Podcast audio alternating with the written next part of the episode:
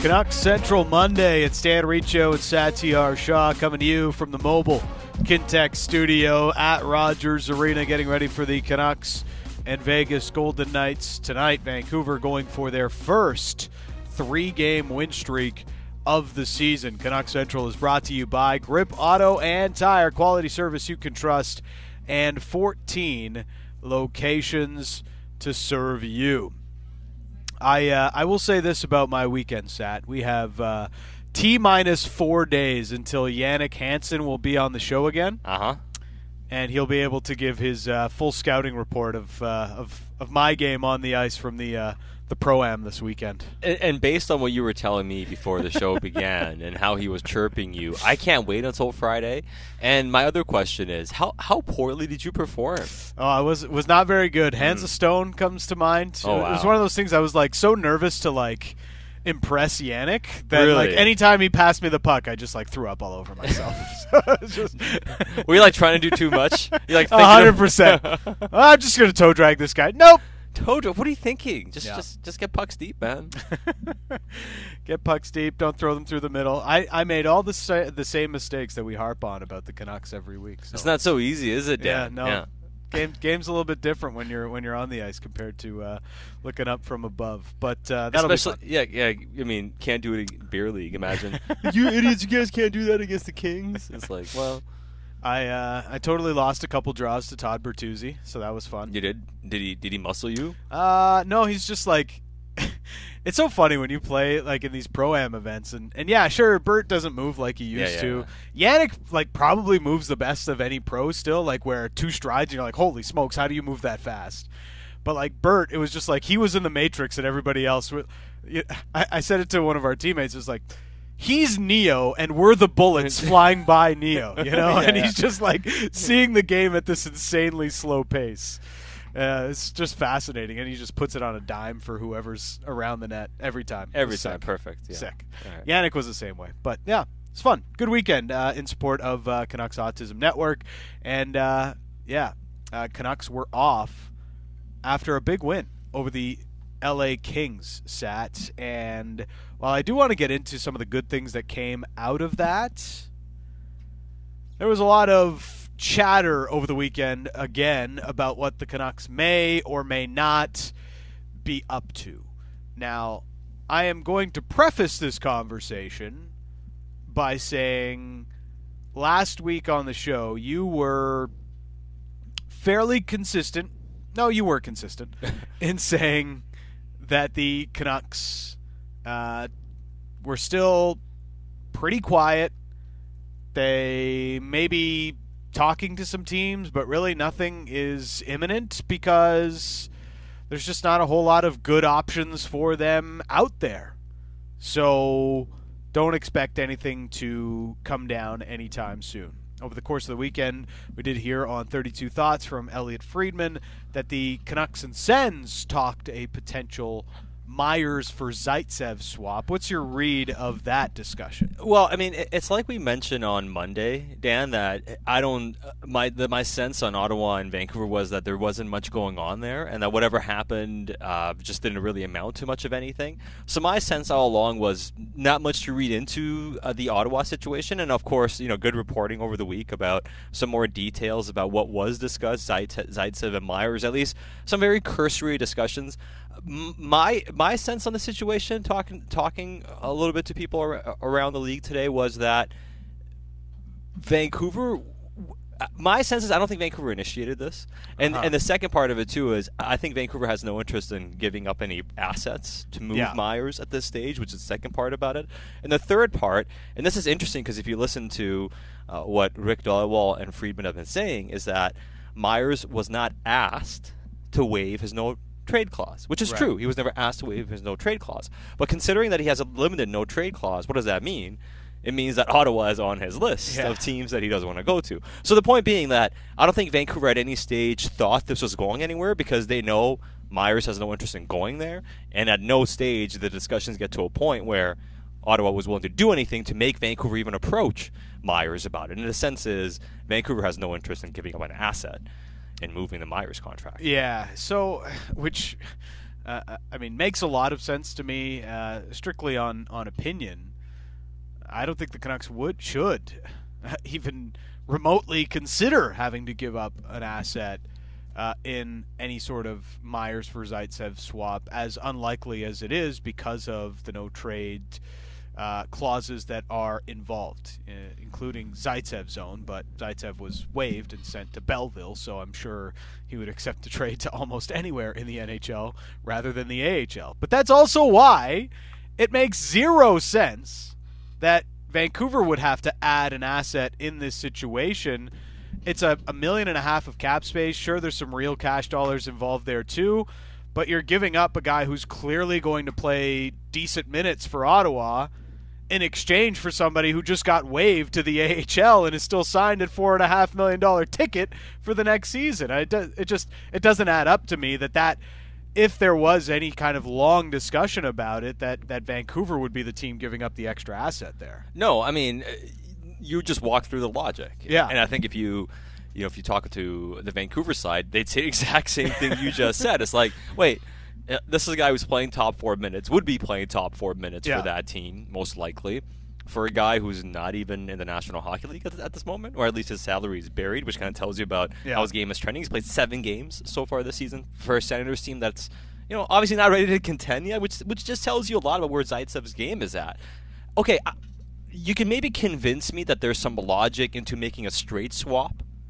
Number one, because the buyout is easier if you want to go down that route over the course for Zaitsev. Of, yeah. For Zaitsev, if you want to do that, you could do that, um, and just get out from money. But easier, you're if you do a straight swap and you save one and a half million on the books next year, save a little bit of money this year, save about two million in overall money. You give yourself a little bit of cap space as well. You can talk me into why you would do that just to clear the money and have another get us easier to kind of handle. But that's like the bare minimum. Yeah. And I don't think Vancouver has interest in doing so because there's one big thing to also consider. And what have we what have we been saying about Myers going back to essentially last offseason, even when we talked about you could probably move Myers, but why don't you wait until the end of this season? Yeah. Because once he enters into the final year of his contract and once his signing bonus is paid out, it's a one million dollar salary.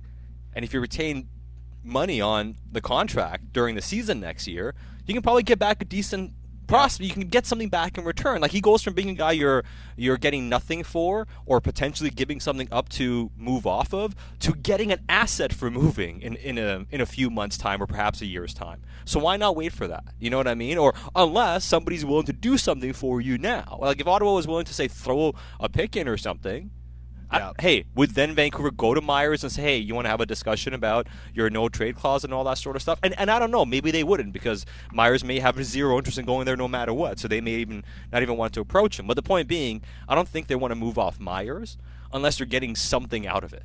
It's uh, it, it comes back around to the conversation we've had constantly about uh, why did they double down on this roster and uh, what did they expect with this roster, this team, this decor, all of these conversations that have continued through the course of the summer and into the season after this slow start. Yeah. Um, there's a puzzle being put together here, but the sequencing of that puzzle or how you're putting the pieces together isn't necessarily how we odd Hall envisioned it in our minds or you're not just freeing up cap space as the first thing on your list because it's not the thing that is most readily available for you to do Yeah. or it's not the most logical thing to do right away with a player like Myers or Pearson who you know if you are looking at this as sort of a slow play and build 2 to 3 years from now you know Myers and Pearson as rentals could be a lot more valuable, let's say 12 months from today, than they are right now. Where, yes, if you were to ask a team to take on Myers or Pearson, you know, they're a going to be like, well, where are we getting that cap space? You got to take this contract back. Maybe we, we, maybe we want an asset also to take Yeah. on that contract. Uh, I- think that changes a lot in 12 months as you stare down the barrel of the end of their contracts. Yeah, and that's where the patience comes in, and that's where you hear the organization talk about having to be patient because those are the realities that you can deal with a lot better eh, with some time. What this team is looking to do more than anything, and we've talked about this, is trying to make a significant move here. Yeah. You know, and that comes with somebody that has more term or a guy with a, you know, bigger kind of impact on the team. With Myers, it's clear what we've talked about where his situation lies. And those other guys, and this is something else Friedman mentioned, the Canucks are trying to make deals, right? But they can't force anything to happen. Yeah. And all these teams into LTIR right now. I mean, there there's so little cap space currently available. Isn't it up to 19 teams now, Seth? Yeah, about 19 teams, and you, we're talking about less than 80 million dollars in total cap space available across the, the National Hockey League. Yeah. And, and guess who has most of that? Buffalo, Arizona, Chicago, Chicago. And the teams that and they're and listen, they're not trying to trade for Brock Boeser and Conor Garland. No. You know what I mean? Like those are not the guys who are trying to go out and, and acquire right now. So it's uh so so the situation the reality is for them it's not the time for you to be able to make trades. You're trying, and, and, they are working at it in terms of laying the groundwork and, and figuring out what's going on. But the time has not come yet for those moves to become available to. And, and that's a reality of why they have to wait this out a little bit. And hey, we talked about this last week as well. As much as they want to do stuff, at the same time, what what sense is there in firing Bruce Boudreau right now when he's not the problem and nobody's people are still chanting Bruce. There it is. Like he's not the issue. Man, sad everywhere I go right now. It's like the JT Miller conversation over the summer. Uh, you know, I'd go to a barbecue and be like, "So what's going on with JT?" Uh, now th- th- that conversation has shifted shifted completely to, to Bruce Boudreau, where uh, I'm playing hockey at the pro am. I'm playing hockey uh, last night at, at Canlan North Shore, and it's you know, what's what's going on with Bruce is is it it's is it the end days for for Bruce Boudreau? Um, all of those things are sort of the way it's happening yeah. right now, and uh, well, I know I, I just asking keep, about it. I, I, I just keep saying like, I, I mean, of course it's possible things have gotten really bad to start this season, but it's it's not their preference and essentially I, I feel that way as as you've been saying that all along the last couple weeks. Yeah, and it's boring, and I like I mentioned, it's it's the not so fun update. You know, Yes. like be, because I love to sit here and talk about more concrete possibilities, and and hey, and maybe things come to pass, right? And things start moving. It's not like we we always know what's going to happen and what's not going to happen, but they're kind of in a position where they're stuck. You know, and the best thing that can happen for them, and I know there are people that want them to keep losing for Bedard and all that sort of stuff, but from a bargaining position, from a hey, like pressure off Bruce needlessly position, they win a few more, you make it a real winning streak here, it changes kind of the outlook of where they're at. You know what I mean? And especially in terms of bargaining when they're talking to other teams, when cap space does free up a bit more, you get closer to the deadline, and some possibilities do, do become, um, let's say, more available in terms of getting acted upon. You know what I mean? Teams being actually willing to do business. And if you're in a better position with your team at that stage, it's easier for you to at least not being in a disadvantageous position leverage wise, which the Canucks kind of find themselves in because they have players with terms that have been underachieving generally in a team that's obviously off to a rough start. Yeah, it's uh, it's pretty bleak, um, but they have won two in a row. They beat the LA Kings on Friday, game that uh, uh, Bruce Boudreau uh, echoed the sentiments I had after the game that it was the best performance the Canucks had this season. Um, my mind may have been changed a little bit on uh, a rewatch, and also being told some of the deeper analytics from Clear Sights by uh, our Sportsnet goal goaltender over the weekend, Kevin Woodley. Yeah. The high dangers were 15-5 in favor of the LA Kings. They were. Now, w- one thing I will say about Friday's game, what I liked, yeah, it, they were still leaky and they were giving up chances and they relied on Demko late to keep it uh, to stay ahead.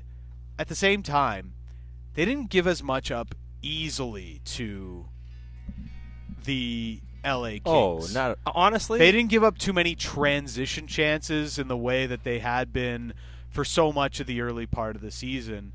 But yeah, they got scrambly in their own zone and collapsed in front of Demko and tried to take away the middle of the ice as much as they could. Yeah. But they didn't give up as much easily to to the LA Kings, which I think was a step in the right direction for me. Yeah, I, I mean, I'm with you on that, and I went back and watched the game too. And we had this take on on the post game show as well to some degree, and I was I was curious before I went home and watched the game, and I was like, okay.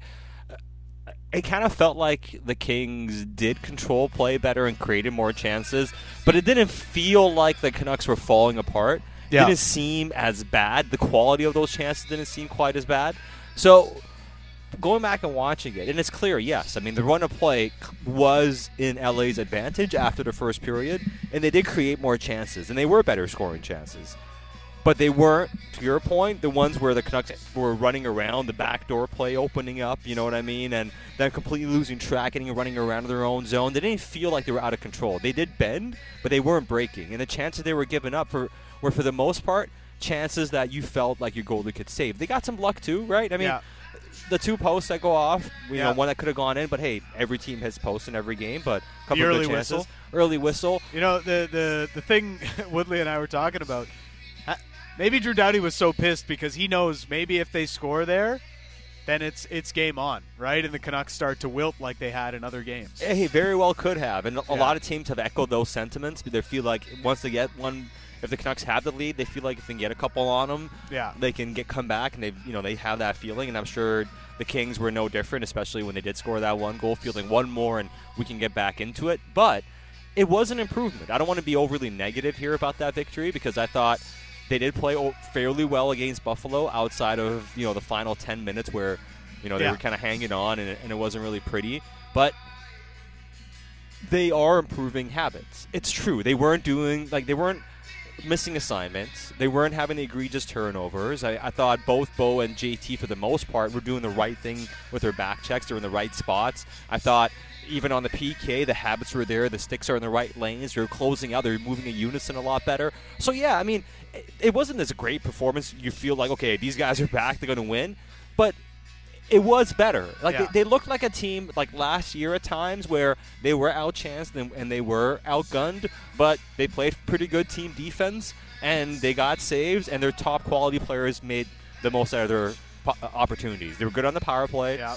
They won the goaltending battle and they were just good enough defensively and with their team game not to break. And that was a recipe last year which helped them at least get close to the playoffs. That's not a recipe for you to have success long term, right? It's not a recipe for you to go out and, you know, make it deep in the playoffs or anything, but it was better than the stuff we've seen for the most Uh, part this season. The best performance of the season is always relative to what the rest of the season Yeah. has been, and uh, we know that that hasn't been great. So there's still stuff that they can absolutely improve on, but there is also uh, a lot to like about what they did Friday against the LA Kings, and I think it's mostly those things that I want to see continue. Sat um, the better habits, uh, not getting caught in transition as as much as they had in previous games, uh, not giving up the backdoor play, uh, as you mentioned. Uh, These are the things I want to see them build on and carry forward more than anything else. Like, just continue to build on these habits, and you know, at the very least, we'll feel at least a little bit better about the way they're playing. That doesn't look like pond hockey as it has it sometimes this year. No, and if you're worried worried about big picture habits and problems and you know maybe setting guys back because of what's going on here, that would be the uh, the only reason to me that's justifiable in terms of getting rid of Bruce Boudreau would be that they're they're playing so poorly and their habits are so bad. The environment is so toxic as in terms of what they're trying to do here that they're doing damage to the young players they have here. Yeah. I don't think that's the case. Yeah. You know what I mean? And as much as we can be critical of Boudreau and the cards he's played and him not finding answers and his flaws and all that sort of stuff, this is what we meant by if you don't want to get your coach fired, play cohesive hockey at Yeah. least. You know what I mean? Be coherent out there. You know, like the stuff you're doing right now makes no sense. You're chasing around, running around, you're completely blowing your assignments. It looks like you guys either don't care, don't know what's going on, or you're you're just absolutely terrified being out there on the ice. And that's what makes it look so bad for a coach, right? And when we look at coaches who get fired, usually comes when teams look like that. That look so distressed, right? And so much disarray and, and problematic that you feel like something has to give. And had this team, you know, not made a coaching change last year, hey, maybe you know you can you can kind of justify looking at the coach and saying, hey, maybe he's the answer. But because you know what happened last year, you can't look at it and say, oh, it's the coach's fault. It's not. Yeah. Like it's clear what's going on with this group. So yes, it may not be good enough, but it's good enough for Bruce to stay here and for you not to needlessly fire the coach. So, you brought up the young players, and we're seeing Hoglander come out of the lineup tonight. Uh, Jack Rathbone remains on the outside looking in as well. Vasily Podkolzin coming back into the lineup. We had a lot of hopes, I would say, for this group of young players. I think a lot of people expected one or two of the three to potentially, you know, grow into a bigger role on the team and play a bigger part. None of that has happened for any of these players so far this season. Um, why why do you think that is? What what what has been the issue, if there is one, for all three of these young players so far this year? Well, it's hard to say with Rathbone Yeah, Rathbone, specifically yeah. because he's played so little. But between Podkolzin and Hoglander, like, why haven't they been able to stick in the lineup? I think Rathbone is actually the, the most easy to understand, and perhaps even Hoglander to some degree. But we'll get to those because I, I want to start with Podkolzin. Okay. Yes, he hasn't been up to par. Yes, he's been making mistakes. And the thing that I, th- I believe has gotten in his way more than anything is how much the team has struggled. Right. Because the team struggling this much and him kind of going through a little bit of an early season swoon put him in a position where he had no margin for error and the environment wasn't such where he was going to be able to lean on people to feel better about his game, to be able to get out of it, so to speak, because the entire team was crashing and burning at the same time, right? Losing multi goal leads, Eh, bigger picture issues going on, Bo with his contract, the coach, you know, and management stuff. So, I mean, it wasn't a stable situation where guys could just take him under his wing and he could just kind of relax about it. So he feels probably a sense of this sucks, we're losing, we're trying to win, putting more pressure on yourself. So I think him getting off to a bad start, kind of everything has snowballed perfectly against him. And I think if this team had, had a bit more success, it would have been easier for the coach to be patient, look at it, and say, you know what, kid, don't worry about it. Get out there. I'm going to keep you in the top six. You're going to score eventually. You'll be fine. And then you build them up, and he would have been okay. But when the coach is desperate for wins, the entire team is desperate for trying to find something tangible to hold on to. He was not a priority, you know, and he all of a Yeah. sudden goes down. And, I- and I think that's what I feel bad about for Podkolzin because I think if if all things were equal, I don't think he should have been treated that way. And I'm not trying to say he's been treated poorly, but I think what this kid needed early in the season was a pat on the back. Yeah. And the situation didn't offer him one. And you can't blame the coach because of everything going on. But I think early in the season, he needed a pat on the back because he came in so prepared for training camp, so ready, right? And and, and put so much pressure on himself. He was well, we saw it in preseason. Like, exactly. he was him and, and Pedersen were easily like the two biggest standouts of preseason hockey. and he was productive. Yeah, he Yeah. was you know making mistakes, and he was clear he was trying to trying to do too much at times or whatever. But I thought that showed he was invested and passionate, and and he had his mind where it needed to be. It just a little probably too hyped and putting a little too much pressure on himself. And I think what he needed was a bit more overall moral support. And I don't think the overall environment offered it to him, and I don't think the coach was. You know, really prioritizing taking care of him at that stage. The uh, the context of the rest of the team is is big here because uh, as we talked about in the summer, my feeling has always been it's a lot to expect Podkolzin to be the player you want him to be in the second year of his career. In his sophomore season, like the player he ultimately projects to isn't, you know, a goal scoring winger, isn't a point producing winger necessarily. He may become that at a pretty good rate at some point, but it's always and like the thought has always been like this guy could be a really good two-way winger uh, that could play in a top six and and really have success being that kind of a guy. And I I've just always felt like that's a lot to expect in the second year of a player that's still you know just 20 years old. Yeah, and, uh, I think that's that's and I think we were both fading um, him having maybe hitting those totals Like I'd 40 say, points was always. but you were more skeptical about the overall impact as well because of okay, is this asking too much? And I think you're absolutely right about it. Especially Yeah. as soon as they hit a rut here, it's clear he wasn't prioritized, right? And and I think Hoglander is similar, but Hoglander we kind of knew what the issues were. We kind of knew what he had to do, and I think similarly to uh, Podkolzin, maybe if the circumstances were different, there would have been maybe a little bit more patience there with his game or whatever it is. But I think it's pretty clear he's still not doing the things they need him to do to that degree yet, and he's just not finishing his chances. Yeah. He gets a boatload of chances, doesn't finish, and you know how Boudreau feels about that. Yep. Got to score goals, stay in this uh, in this lineup, kid, and stay in a big spot. Hasn't happened uh, for Nils Hoglander this season. Quickly on Rathbone, is it just a numbers game for him In what sense? with all the guys ahead of him that are veterans? Well, yeah. I mean, Stillman's in the lineup now. Burroughs got in um, as a righty on the left side. Before that, it, it feels as though Rathbone really lost a lot of trust with those last couple of games that he played. Yeah. And Bruce was like, "All right, you're getting a shot," and he didn't take that shot. Well, I thought he played well for a couple of games, and he had a bad game or two afterwards too, but no different than anybody else. But Yep. again, when you don't have that track record and you're a young player and a team is in distress, it's a tough position. I feel like he should play more because I see Stillman. I'm like, this guy.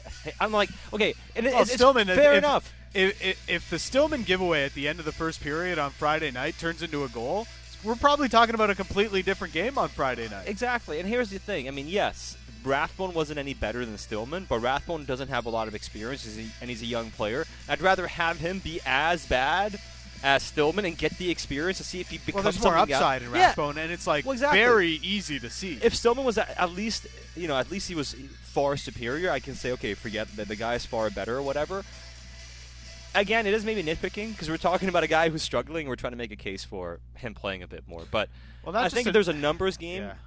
really that gets in his way more than anything. Um, and then you know, I know there's uh, still a lot of uncertainty on Travis Dermott and when he might be able to return, but you know, once he comes in, there, then there's really no spot for Jack Rathbone on this roster, and that is sort of the uh, time you expect him to maybe get down to Abbotsford. But it's a tricky situation for the Canucks right now. All right, coming up, we're going to have Irfan Gaffar join us on uh, on Canucks Central. Uh, Frank Seravalli will join us tomorrow, our regular Monday insider. So we're doing a little swap here on Monday and Tuesday. Irf gives his take on uh, what to make of the Canucks Sens trade talks and what the team might be up to. We'll get into that next. It is Canuck Central.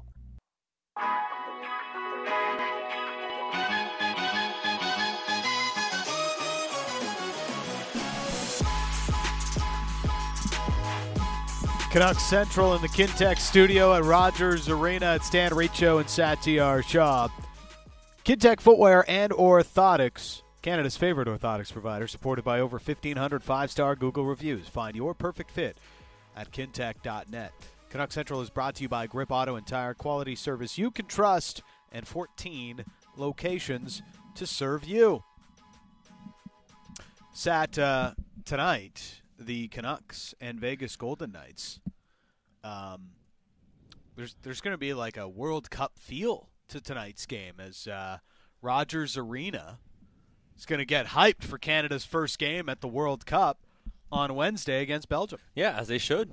You know, Let's do it. Should, should get hyped for it. I can't wait. I can't wait to watch uh, Canada play at So- the World Cup. I mean, I can't believe they're actually going to play a World Cup. it is so like foreign. I'm like, "Eh, what- like Canada's playing. What's it- it's it's still wild to me. I, I don't know how I'm gonna feel on uh, on on Wednesday when it does kick off at 11 a.m. But like, do we like parade down Robson Street with Canada flags uh, if they score a goal? Like that seems Uh, reasonable to me. no, I don't know about scoring a goal, but I mean, hey, listen. I, I remember when when Canada won gold at Salt Lake. yeah, People were driving up and down Georgia and Robson Street, losing their minds. Oh, yeah. I remember that was in 2002.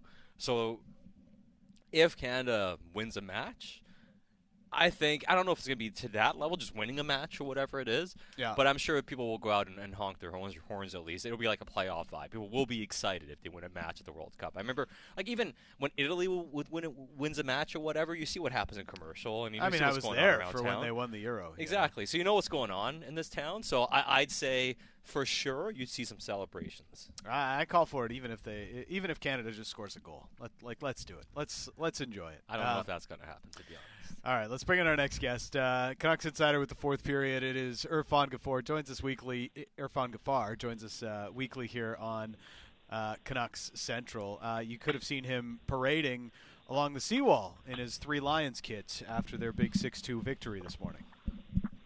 I was in a blanket on the couch watching it, but I mean, yeah, basically the same.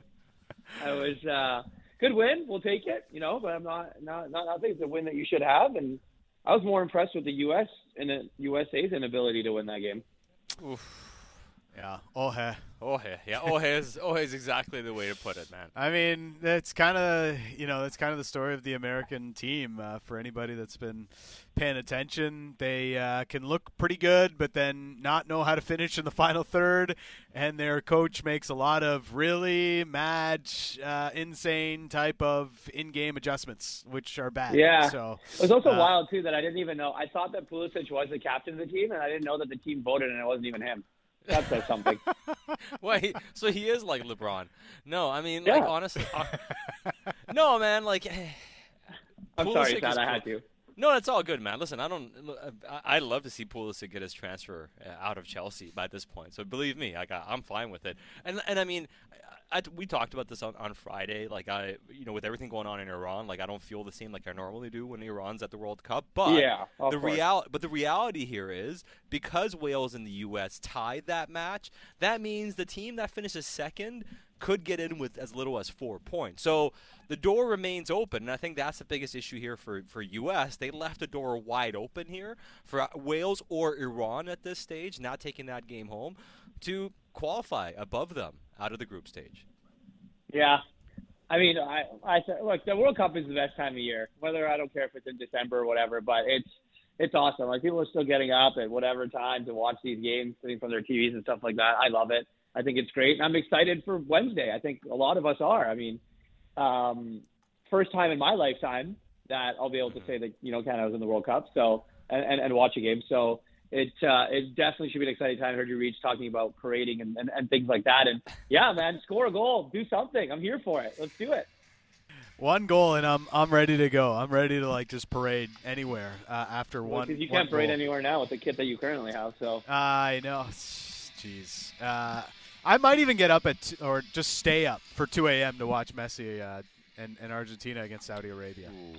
It's either that or a PVR. But uh, there's uh, four matches tomorrow, so it's going to be. I, I mean, post game shows till midnight. I'm getting home around 12:30. I might be up for at least a part of that match. well, it depend. hey, that that could also depend how, how how tonight goes, how late your post game show goes, right? That Well, yeah, I know. I, mean, I I think we'll be done at midnight. I'm not staying past midnight, uh, especially if they lose. I've had that same post game show enough times. Are you implying something is on the horizon for the Vancouver Canucks, Surf? other than their hockey game at 7:30 tonight, nope. Yeah. Okay. okay. Just just clarify. Uh, no, they're they're they're getting ready to play the Vegas Golden Knights, and that's really where they're at right now. To be Did you completely honest, mention- I hope they. Did, didn't you say something last week about not much going on? Yeah, the week before that too. Um, no, I mean, look, I think it's over the weekend too. We've we've kind of heard the I kind of heard the same thing that look, they're they're they're not firing Bruce Boudreau, um, and they're not in any rush to make any moves. Yeah, they're going to take calls, and yeah, things are going to happen, but you know, th- this team isn't desperately trying to go out and and trade Bo Horvat. Uh, or they're desperately trying to go out and, and, and make a move for, for the sake of doing it. It's just it's just not the way that they're operating right now. And you know, we heard Elliotte's obviously in his um, the 32 uh, thoughts and, and, and what he said, and that's basically what, what we've been hearing for, for the last little bit is that this team is, is going to just keep doing what they're doing right now and, and try and right the ship on their own. And and Bruce is and Bruce is the guy. No matter how many times he says after a game, I needed the win, or kind of jokes or or take shots or, or things like that. It's Bruce is the coach of this team, and, and they're they're as of right now they're they're they're not gonna they're not looking um, to make a change that way or in any rush to make any moves on the player side. it feels as though Bruce is really trying to like sell that narrative, like it's it's us against the world, or like we're fighting for our lives every single day. Uh, even though I mean, it, yeah. I mean, it's even- tough though Yeah, because when your general manager comes out and your president comes out and basically there's no ringing endorsement from Yeah. what Jim Rutherford said. So what's he supposed to say at that point, right? It's true, and the thing with with Bruce right now, and, and the way this team is is going, um, they are kind of stuck, as as we've talked about. There's just still so early in the season. There's not a lot of cap space around the league. We know the closer you get to trade deadline, the easier it becomes to make deals, and more teams are motivated. More teams have an idea of where they're going for the rest of the season, what sort of path they want to take. And until those things really start to open up, like any trade of significance, just really, it's hard to imagine it's even out there right now. It's not. It, it's, Yeah. it's in all reality, it's not. You look at the top teams of the National Hockey League right now. You look at the New Jersey Devils. You, you look at teams like the Boston Bruins or things like that, and you know maybe around trade deadline they'll be looking to you know get a player or, or acquire services uh, of someone on on a on a rental basis, or, or maybe you know get someone to try and push them over the edge as they head into the postseason. But for the other teams, like you just said, a lot of teams are capped out, and it's just it's it's not that easy to make a move. And for for this team in this front office right now, um, they're not in a rush. You know, they're they're they're going to try and they're going to try and do what you know they can to to try and win hockey games, and they're going to let Bruce kind of run the show right now for for as long as it goes. Um, and I I really don't think that there's going to be a change. I don't think that, to be honest, like I I don't think that they met with anyone um, in this last week that was kind of reported. I, I don't think that happened either. So uh, it's just it's just interesting to see kind of what's been going on and, and and what's been out there and things like that. And I mean, of course, they're answering calls and, and they are open for business. That shouldn't be a secret at all to anybody. But as far as them going out and rushing to to trade a player, um, I just don't think that's happening right now. Well, I mean- the reality is they want to do stuff, right? The reality Yeah. is, you know, they, they want to make changes and they are open for business. It's just, it's just not the stage yet where a lot of business is happening across the league, especially when it comes to trying to move money out. And you know, we talked about the Myers thing as well, right? Like, I, I, I don't think it ever got to that stage because I think you know, like like it has been mentioned, Myers was never asked to waive his no trade clause, which means he has a limited no trade clause, which means Ottawa's on the list of teams that he doesn't want to go to. So, like, I, I just don't think with him, he's a guy that. Unless it's, it's a team that's not on his list calls, I don't think there's much going on there with him. And then for their other guys, like for Bo Horvat, the reality is if you're not going to sign him, you have to wait for that market to develop because there are a bunch of teams that are contenders that right now can't make that deal or just are not in a position to make that deal. But in about a month's time, they might be very much ready to make that type of deal. So the reality is, as much as they want to make deals, as much as they are trying to figure out what's going on, they just kind of have to wait this out a little bit. Yeah, it's tough. And honestly, man, for these guys right now, like all the stuff that's going on, and you hear about it, you read about it, you see about it on social media, for everything like that, this is one of those things where you hope the room is is tighter. You hope that you know, like you mentioned, Reach, that it's kind of us against the world thing, and they can and they can string some wins together. I mean, look, when Luke Schenn had the the belt after the game, and he could have given that belt to um, Brock Boeser, right? First two goals of the season, guy got off the schneid, but he gave it to Demko, and I think that spoke volumes because everyone knows how we all know what Demko's start's been like this season, right? He, he obviously, admittedly, hasn't been good, um, and and his numbers don't lie, but I think that in its own shows one like a really good move of leadership from a guy like Luke Schenn, who's obviously loved in that room, but two, um, just the way that those guys are right now, and the kind of in that us against the world little mentality where you know you, you could have given it to a guy where he got off the side, but you give it to your goalie, try and boost up his confidence a little bit, and I think that spoke volumes to be completely honest. Yeah, and it, it's like the rise of Luke Schenn has been pretty wild here. You know, I, I know they they they made the right decision last year for me and not moving on from him at the deadline when they had teams that were interested. I mean, just look at how valuable he's been on the contract that he still has for this year. But you know, it, it's. It, He's becoming quite the asset for this team, as uh, you know. It looks like they're going to be probably a seller as we get closer to the deadline. Yeah, and and I think for a lot of Canuck fans, it's kind of the Chris Tanev type of role that Luke Schenn's playing. I mean, obviously not the player on the ice, but you know the way that the way that he is off the ice, and you know he he's a leader, right? He's in front of the media all the time, and when can we say that? You know about Luke Schenn? No, not really in disrespect. I mean, guy's got a couple cups, right? Or he's got a cup, right? So when you look at you know his leadership, and he's been around for a really, really, really long time. Um, guys look up to him. So there's there's there's definitely that, but um, yeah, I, I do agree with you. He as as we get closer here to the deadline, and if they do become sellers, I bet you there'll be a lot of teams that'll be looking for for Luke Schenn services as we head into the postseason. Yeah, I mean, we'll see what happens with him, and he's the prime candidate yeah. of Luke. Listen, uh, we might trade you, but uh, you might get a call back from from us uh, yeah. in, in, free agency. So you know what? How about case, just yeah, just in case months? we don't fix up, just in case we don't fix our defense in the summer again yeah, or, or even without that, they may still want to add him because you know how good of yeah. a leader he's been. So I mean, I think he's an easy guy to hint, hint, nudge, nudge that with, right? And and he wants to be out here. But uh, you, you know, as far as like their best players so far this season up front, it has been Elias Pettersson. And one of the things that's so impressive is his overall game. Like uh, for as bad as everything's been around this team and, and how poor their details have been. And yes, Pettersson hasn't been perfect. He's had his moments. But overall, his attention to detail has been better than any other Canucks forward, him and Mikheyev, really. And if we're talking about leading by example, I think Pettersson has done that. The question is, does it get to a stage where that you, you know kind of other players take that on as well because they look at it and say hey our most talented players doing this we have to do the same thing like do we get to a stage where those guys it rubs off on the guys in a positive way, or does he still have to improve in a leader for that to happen?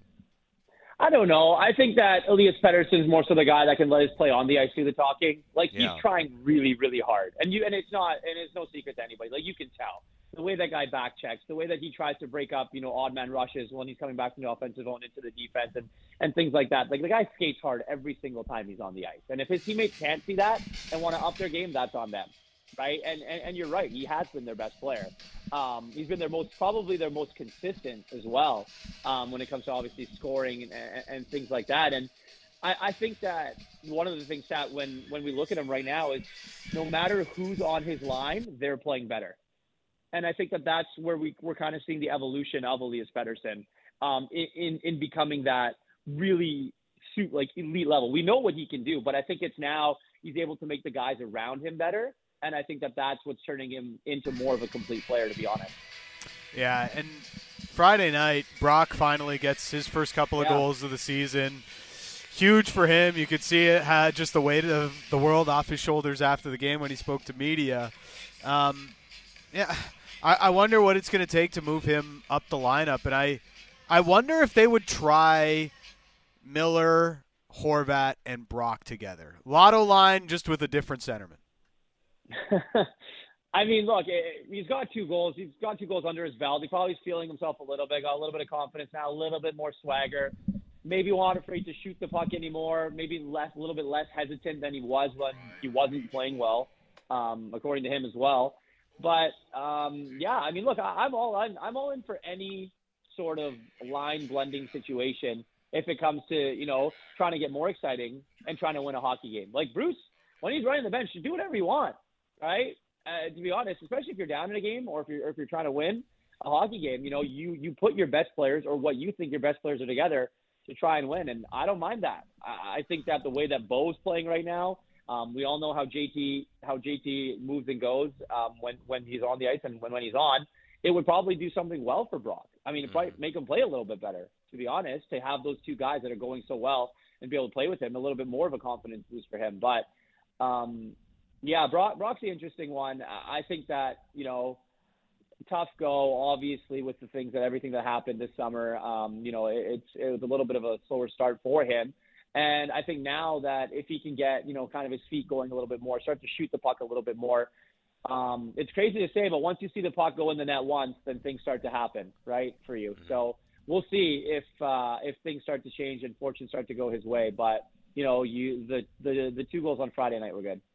Well, you know, on the back end, uh, it's funny because he's on pace for you, you know like 90 some 90 points in all assists. Quinn Hughes, no point, no goals in the season so far, 16 assists, but it hasn't hasn't been perfect for him defensively. He's had his struggles. He doesn't look like he's completely up to speed yet. So if I'm looking at a player who maybe gets a lot better as the season goes on, is Quinn Hughes that prime candidate outside of Thatcher Demko, of course? Yeah, I think you got to hope for him to improve more in his own end a little bit, right? Yeah. You know what his you know you just mentioned the numbers. You know what his offense is going to be like. Right? There's no doubt that he's a gifted offensive defenseman. It's just you know playing in your own end a little bit, and obviously you're matching up against other teams, you know, better players night in and night out. So it's gonna you're gonna get some tough matchups, right? But I, I think that you know the way that he's played, obviously, you know, with the injury that kind of is bugging him a little bit. We'll see if he can you know keep um, maybe shake that off a little bit more, and, and obviously be able to get to full health. But um, he's a guy like you like you mentioned, other than Demko, that I think that you know as the season goes on here and as we get more and more deep into it, you know he'll start to find his own. Quinn Hughes doesn't need to score goals for this team to be successful, right? He, he, he doesn't. He, he's a guy that obviously can quarterback the power play, get a bunch of assists, and, and, and do all that stuff. But you want him to be better in his own end, and I think that that's what they're looking forward for, looking looking towards from him is to be able to you know get a little bit better on the defensive side because you know the offensive numbers are going to come. Does Canada get a result on Wednesday? Up and down. I mean, I know Davey said that. I know that Davey said that he was ready. I'm ready, but like, how ready is he? Like, Right. Eustáquio, Eustáquio is probably their most important player, other than Yeah. Davey, right? He also Um, might not be 100%. Exactly. And I mean, obviously that's gonna that sucks for Canada, but no Lukaku Yeah. for for the for the Belgium side, so that helps a little bit. Um, but I don't know, man. I, I think that you Where's know your you- Canadian pride, man? Like, come on. Huh? Belgium Belgium can be had. They got like a 35 and a 37 year old defender. Anything's possible. It's the World Cup. I know. I, I I agree with you. I'm Okay. just saying that uh, it's it's Belgium's one of the favorites to win the World Cup. yes, they And are. you hope you just hope that Canada's ready, and I think they will. Look, it's been a very long time. I think that a lot of these guys, when you watch all the interviews and, and, and stuff that they're doing, like they realize now that they're there how big of a deal this is.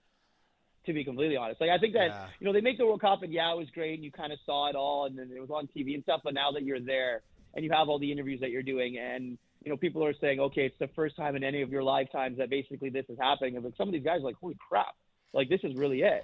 So I think they realize how big of a deal it is and how much this means to a lot of people. And I think that you know you're going to see them go out and come flying, hopefully. Um, but if they can catch if they can catch Belgium on a counterattack with like Davies and David flying up, I think I think there's a chance. But who knows? It's the World Cup, like you said, reach anything can happen. Yeah, still very unlikely. Uh, Irf, you're the best. Thanks for this. All right, guys, you all. There he is, Irfan Gaffar. you have to have some optimism heading into the first match, right? I mean, if there's a moment you're going to really believe and hope for the best, Yeah. it's the first match, right? Yeah. So, hey, go into it hoping for the W. Honestly, I think that should be the mindset, though. Canada had the top, were the number one seed coming out of CONCACAF. Yeah.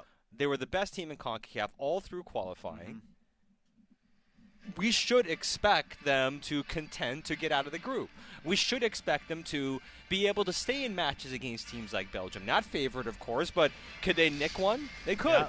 right? So, so I think our expectations should be that that they can win, and and perhaps they do something here and they can get out of the group. So, for having some hype and, and believing ahead of the first match. I uh, I like a lot of what I am seeing right now from Canada. I think John Herdman's playing a little bit of mind games, and I like that.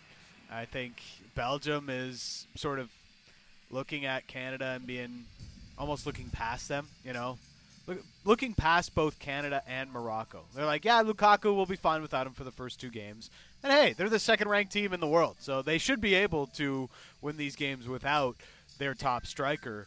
But I just the more I look at Belgium, the more I wonder if they're a team that uh, really disappoints at this World Cup. Might, might, might be my Canadian bias. Ah, so so you, you feel like they have some un, uh, undeserved arrogance to them? Uh, they just don't have a complete team right now. Yeah, well, their midfield is a bit soft. Yeah, and their defense is really soft.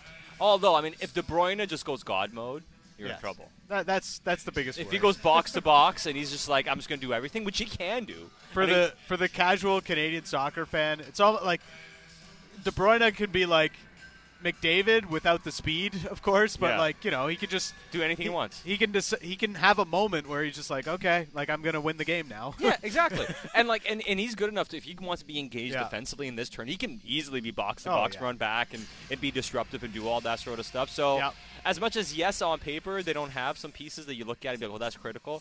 But it just comes down to how Kevin De Bruyne feels. Uh, so we're continuing to get excited for that. They're going to have uh, some World Cup kickoff as the theme of tonight's event here at Rogers Arena between the Canucks and Vegas Golden Knights. We'll have some more thoughts on the World Cup as Canucks Central rolls on, but also more thoughts on your Vancouver Canucks and what's happening around the league as well. Plus Don Taylor at 5:30. It is Canucks Central on a game day. Sportsnet 650.